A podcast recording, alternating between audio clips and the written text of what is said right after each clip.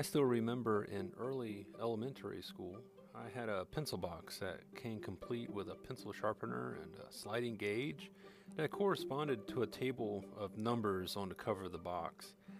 And as you would slide the, the gauge along the box, uh, certain numbers would line up, giving you the answers to the multiplication table, all the way up to twelve times twelve, which I've now memorized uh, to be one hundred forty-four.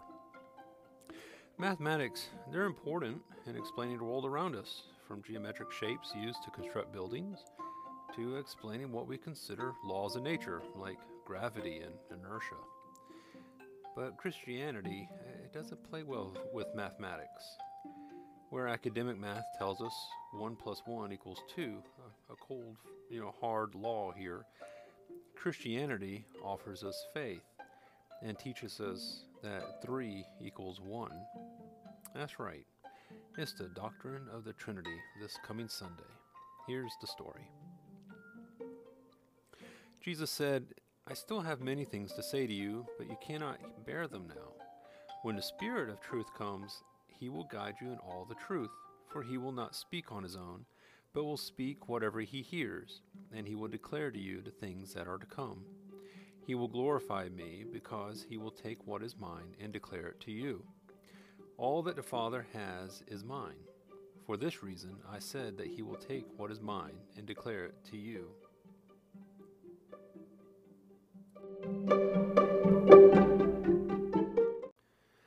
three equals one, or better yet, the great three in one. The idea of the Holy Trinity is a mystery, uh, even among Christians. But it is a hard truth that we hold in our faith. In this week's Gospel, Jesus mentions two other persons, the Spirit and the Father. The Spirit of truth, we also call the Holy Spirit, uh, the same Spirit that hovered over the waters in the beginning, the same Spirit we profess spoke through the prophets and empowers us to be disciples of the Gospel today. And he also mentions the Father, and in other parts of John's Gospel, we hear Jesus say, "The Father and I are one." And in this week's Gospel, Jesus even says that all the Father has belongs to him. It's interesting here, to, the idea of Trinitarian doctrine. You can't explain it through science. It's something that must be accepted by faith. Uh, I've seen before where people want to prove creation through science. They want to prove such and such in the Bible through science. The Bible, first and foremost, is a book of faith. It's not a book of science. So to try to imply science to the Bible, to Christianity, the two are just not going to mesh very well. And probably one of the hardest things for uh, science and uh, Christianity to reconcile, it probably will never reconcile, is the doctrine of the Trinity. One thing we don't want to forget, too, is that, you know, we had the Father, who is part of the Godhead of the Trinity. We had the Holy Spirit, who is part of that Godhead, that same Godhead of the Holy Trinity. But Jesus is also an equal and full part of that Trinity Godhead, who existed from the beginning, according to the Gospel of John.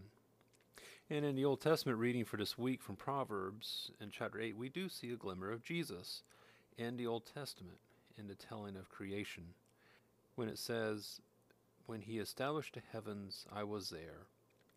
When he drew a circle on the face of the deep, when he made firm the skies above, when he established the fountains of the deep, when he assigned to the sea its limit, so that the waters might not transgress his command. When he marked out the foundations of the earth, then I was beside him like a master worker, and I was daily his delight, rejoicing before him always." It's in John's Gospel that we start to really see this doctrine of the, the Logos, or the Word of God, of Jesus, through whom all things were created. And it's from here we start to see the Father, Son, Holy Spirit, the great Three in one. In a world of scientific facts and laws, Christianity gives us a truth that only faith can accept.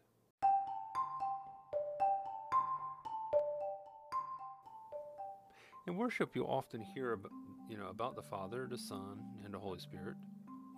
When I was in my worship class at seminary, our professor was very careful to point out that during baptism, we must never baptize a child using the phrase, in the name of the Father, in the name of the Son, in the name of the Holy Spirit, individually. This would go against Trinitarian doctrine, which would result in us having a polytheistic God. We are monotheistic, one God. So at our baptismal rite, pay attention to what the minister says. You should hear the phrase, in the name of the Father, and of the Son, and of the Holy Spirit.